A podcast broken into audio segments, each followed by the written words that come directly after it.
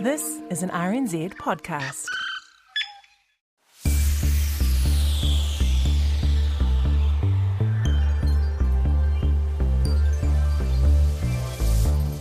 On Media Watch last weekend, we heard from Tom Hunt, a reporter at Wellington's daily paper, The Dominion Post, one of many papers published up and down the country by Stuff. Now, Tom Hunt is a delegate for the main journalist union ETU, whose members walked off the job last week, and some even picketed Stuff premises in Auckland, Hamilton, and Wellington. Now, this was prompted by a below inflation pay offer, which Tom Hunt described as an insult to the journalists that Stuff claims to be so proud of. Now, just before that interview, the company's bosses had got in touch asking to meet again, and in a minute we'll hear from one of them where things stand now. Now, Stuff is in fact by far the biggest news gathering and publishing operation which aims to cover the entire country top to bottom. It also employs more journalists than any other news media company, among its staff of around 900. And the whole thing is led by and owned by its former chief editor, Sinead Boucher, who bought the entire company from its reluctant Australian owners in early 2020. Now, the company that once bought TradeMe to get ahead in the online game and then sold it on for more than a billion dollars later only ended up costing Sinead Boucher one single dollar. But that deal saved the company as we know it, as Tom Hunt said in that interview last weekend.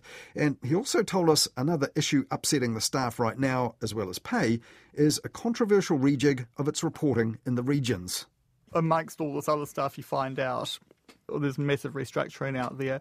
The one thing they did good was have a kind of a so last in first off policy. So it meant the people who are really entrenched in the communities out in Southland, Palmerston North, Taranaki, all those places, they're the ones kind of generally staying, which is good. But I mean, it's definitely been unsettling.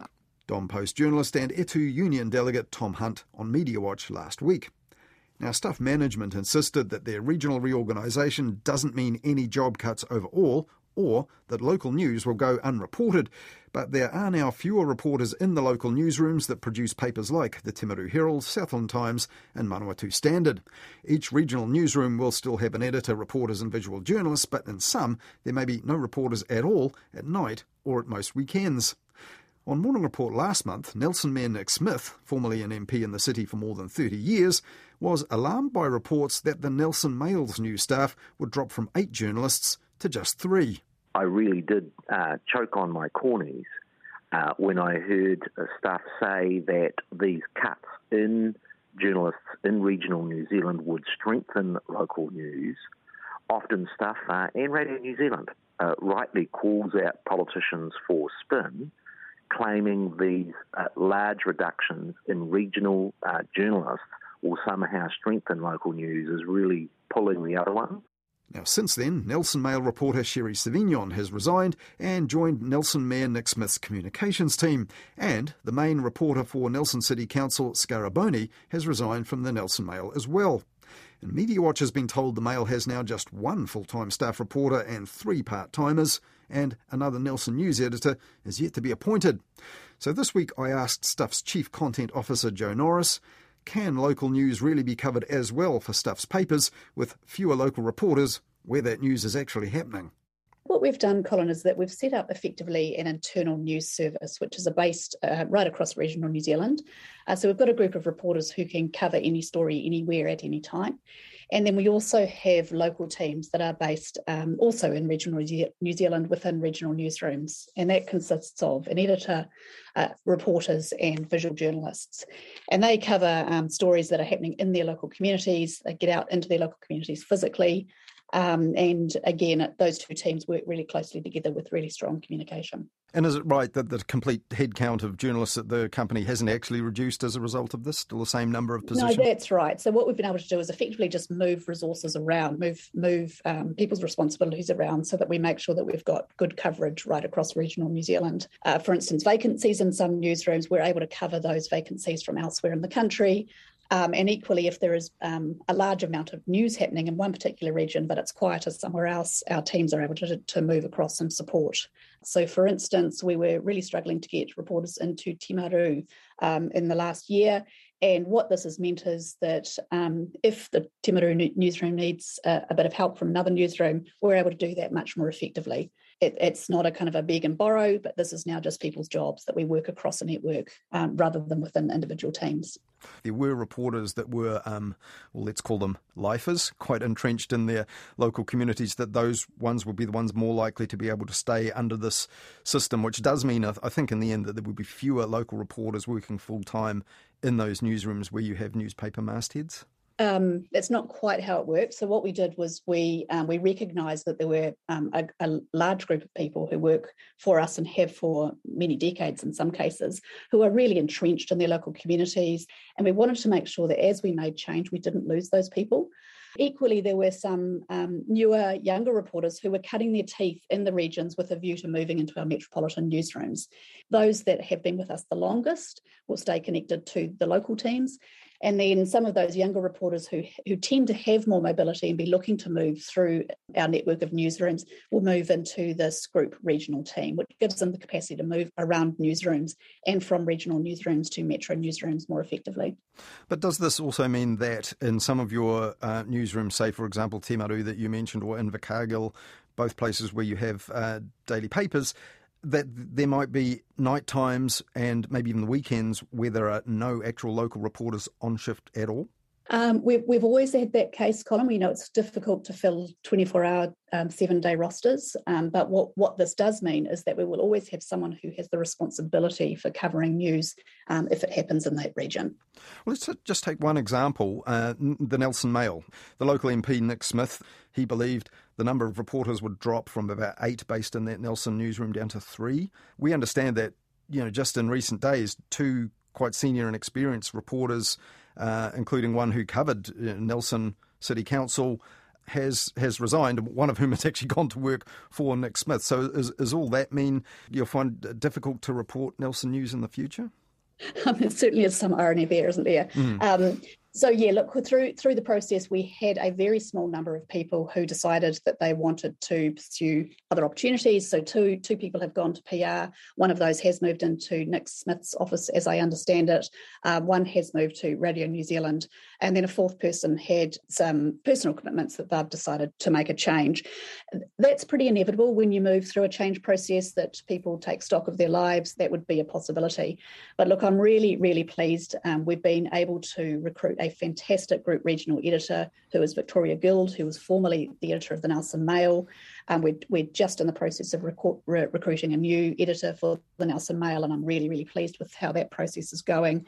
And the editors themselves are happy as well because they know that they can get the support when they need it to make sure that they've got great content for, for their local audiences. Is this something you might revisit if you find that actually reporters don't find it satisfying to be covering, you know, regional news from regions where they're not living? I mean, I see what you mean about smoothing things out and being able to cover gaps, but you know, in the end, for journalists, it, it may not prove to be all that satisfying to be covering local stories, but not to be where those that local news is happening. Oh, I'm not sure that that's the case. I mean, journalists just love great stories. They don't necessarily have to be 1K down the road from where that story is occurring to just enjoy the thrill of covering a good story that's appreciated by audiences. Um, I think if you look at, at your own team, Colin, you're based in um, central locations and you cover content from across the country. So it's it's done really effectively. Um, I, I, yeah, I, I, don't accept that that's not a satisfying job. Great, great stories are great stories wherever you're based. Well, last week uh, we also spoke to Tom Hunt about the industrial action. What's the, the latest in negotiations with the journalists uh, uh belonging to the ETU union? When Tom spoke to you last week, he described the positions as achingly close, and I absolutely um, endorse that. And we've had really constructive conversations um, with the union over the past week, and we're expecting to settle early next week. Mm, he did say achingly close, but he also said that uh, you'd had a, a, payoff he described as, as an insult to the journalists that Stuff claims to say are so important to them. So I wonder, has there been a loss of goodwill among the staff? Because when I think back to when Stuff came back into local ownership as the result of uh, the now owner Sinead Boucher, then chief uh, editor, you know, buying it for a dollar in that spectacular deal in 2020, a lot of enthusiasm for that. But is that still the case? Is some of that goodwill now? Perhaps dissipated? Yeah, I, I don't want to speak for others um, because obviously, you know, everybody has different perspectives. But my observation, and I move around the country a lot, I spend time in, in newsrooms in different parts of the country. And I, look, I think our team of journalists understand that they believe in um, our mission and why we are here, why we exist as a media company. Um, but from time to time, there are things that people feel uncomfortable about. And, um, you know, we've moved through a negotiation to renew the Journalist Collective Agreement. There is always going to be rub through that process. Um, I mean, one thing that has been said to us uh, sometimes on a confidential basis by people working for stuff, by news journalists specifically, is that a lot of the focus and attention of the companies going into digital things, podcasts that are perhaps a bit more uh, glossy and um, you know involve uh, outside production and so on, and that somehow the focus of the company had been pulled away into that sort of area and the investment. Is that a concern coming back to you as uh, head of content? Well, look, every now and then I do hear sentiments of people who have been particularly committed to a task and they see investment occurring elsewhere. But but as as you know, Colin, and, and anyone working in a media company, you need to make sure that you're where your audiences are, that you're innovating and, and making sure you're as relevant as possible. Uh, but journalism of all types is important to us, and we're continuing to invest huge amounts of resources, more, more than any other media company, in covering news right across New Zealand in the reports about the industrial action, one of the things that was said was that you know one of the reasons you felt stuff couldn't offer the pay rise you might have liked to have given uh, to all your journalist staff was the rising costs and inflation pressures that are affecting all sorts of businesses. But you also specified something like a rise of around 30% in the price of newsprint. For all of the digital transition that's happened, are you still in that position where 70, 75% or something of your revenues is still from subscriptions and sales of, well, let's call it the old fashioned printed newspaper being sold in stores and delivered to letterboxes? Look, print is still very important to us from a revenue perspective, and um, you rightly point out that both reader revenue via subscriptions and advertising revenue flows into our print editions. But increasingly, uh, we are effectively monetizing all of our d- digital audiences. Those audiences are very large. We reach a, um, a huge penetration across New Zealand, between 70 and 90% in every region of New Zealand.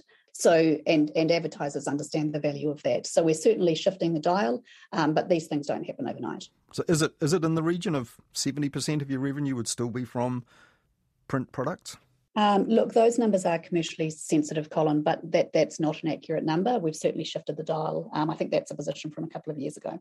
I mean, that paper problem is one that's not going to go away. We've had the closure of that mill in Kawerau. You know, the um, the the paper now being produced. I think the closest sources Tasmania, um, and right. I think yep. even even the Fairfax newspapers in Australia are not printing in Tasmania, ironically, because uh, they're trying to spin out their supplies of, of paper, which is a weird situation. So, is the future of actual printed papers? You know, some of these mastheads of yours in print for well over hundred years. The are are they up for review at some point in the future? We're constantly reviewing the print portfolio and making sure that it's still relevant for a critical mass of subscribers and, re- and readers um, uh, who buy through retail. Um, look, increasingly audiences will move online. I can't give you a time frame for individual publications, but we are constantly looking at, at making sure that we're still relevant in each of our local communities. It was the Chief Content Officer at Stuff, Joe Norris.